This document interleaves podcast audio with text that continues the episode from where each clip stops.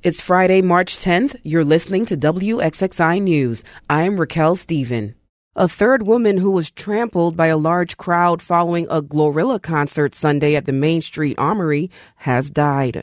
Rochester police identified her as 35 year old Aisha Stevens of Syracuse. Stevens had been in critical condition at Strong Memorial Hospital since the weekend. Her death follows those of 33 year old Rondisha Belton of Buffalo and 35 year old Brandy Miller of Rochester. Seven other people were also hospitalized with injuries that authorities described as non life threatening. Efforts are underway in Rochester to help people dealing with the emotional trauma related to this incident at the concert. City officials say they are working with a local organization to help people process their grief and trauma. The city is collaborating with Ubuntu Village Works to offer Healing Circle, safe spaces where concertgoers can talk openly about the hurt and pain they suffered due to what happened on Sunday. Aaliyah Hinton Williams is the city's manager of crisis intervention services. She says many people in Rochester were affected by Sunday's tragedy, either directly or indirectly. We understand that community trauma is a very real thing and we want to interrupt that process. One of the goals of crisis intervention services is to be a part of the intervening and the interruption and the supporting of those who are dealing with community traumas.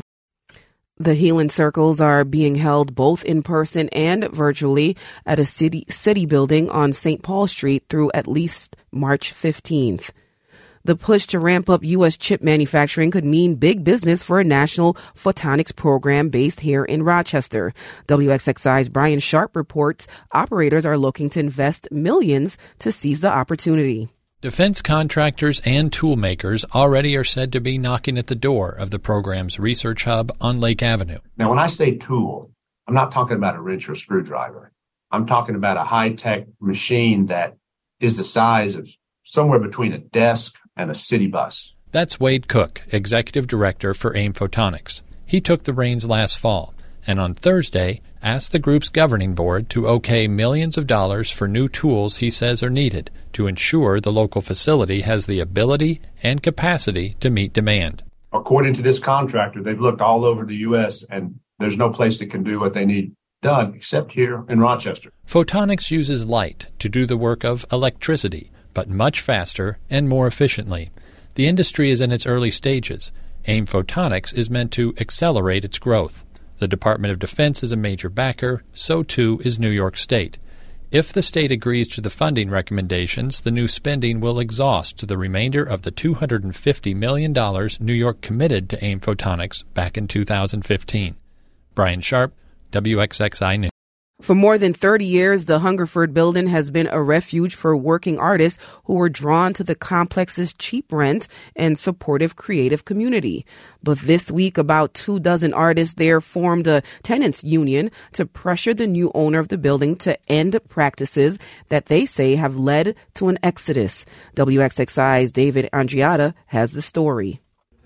Do you guys, do you guys want to vote on the association? Yes. Who wants to be a part of the tenant association?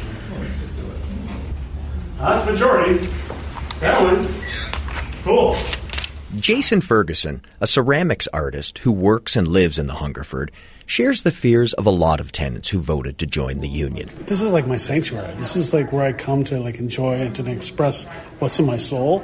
And that's in jeopardy right now. There's like a whole bunch of uncertainty. Like, the uncertainty, they say, stems from the new landlord levying new common area charges and his refusal to renew annual leases, except on a month to month basis.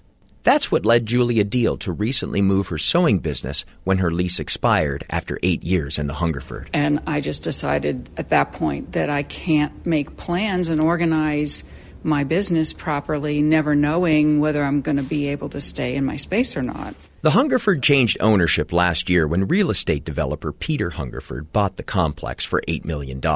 He's a distant relation to the late food processing tycoon whose name is on the building. He says since then he has invested more than a million dollars in new elevators, parking, and security systems. Not renewing leases, he says, was a necessary short term way for him to become acquainted with the building and see what work needed to be done. A, we have never kicked a single person out or asked them to leave. B, we do expect to offer longer term leases maybe as early as later this year, but I, like it's it just has to do with our process of understanding the building and feeling like we've totally wrapped our arms around it. Hungerford says around 20 of about 170 tenants have left. Their departure has stoked speculation among those who remain that Hungerford intends to slowly root out all of them to make way for tenants who are willing to pay more or convert the building into high end condominiums. But Hungerford says that's not happening. If I wanted to do that, I would have done that already. Like, I'm totally within my rights to do that. I haven't for a reason. It's because I expect to maintain this as an artist community. David Andreatta, WXXI News. And you can find more local news on our website, wxxinews.org.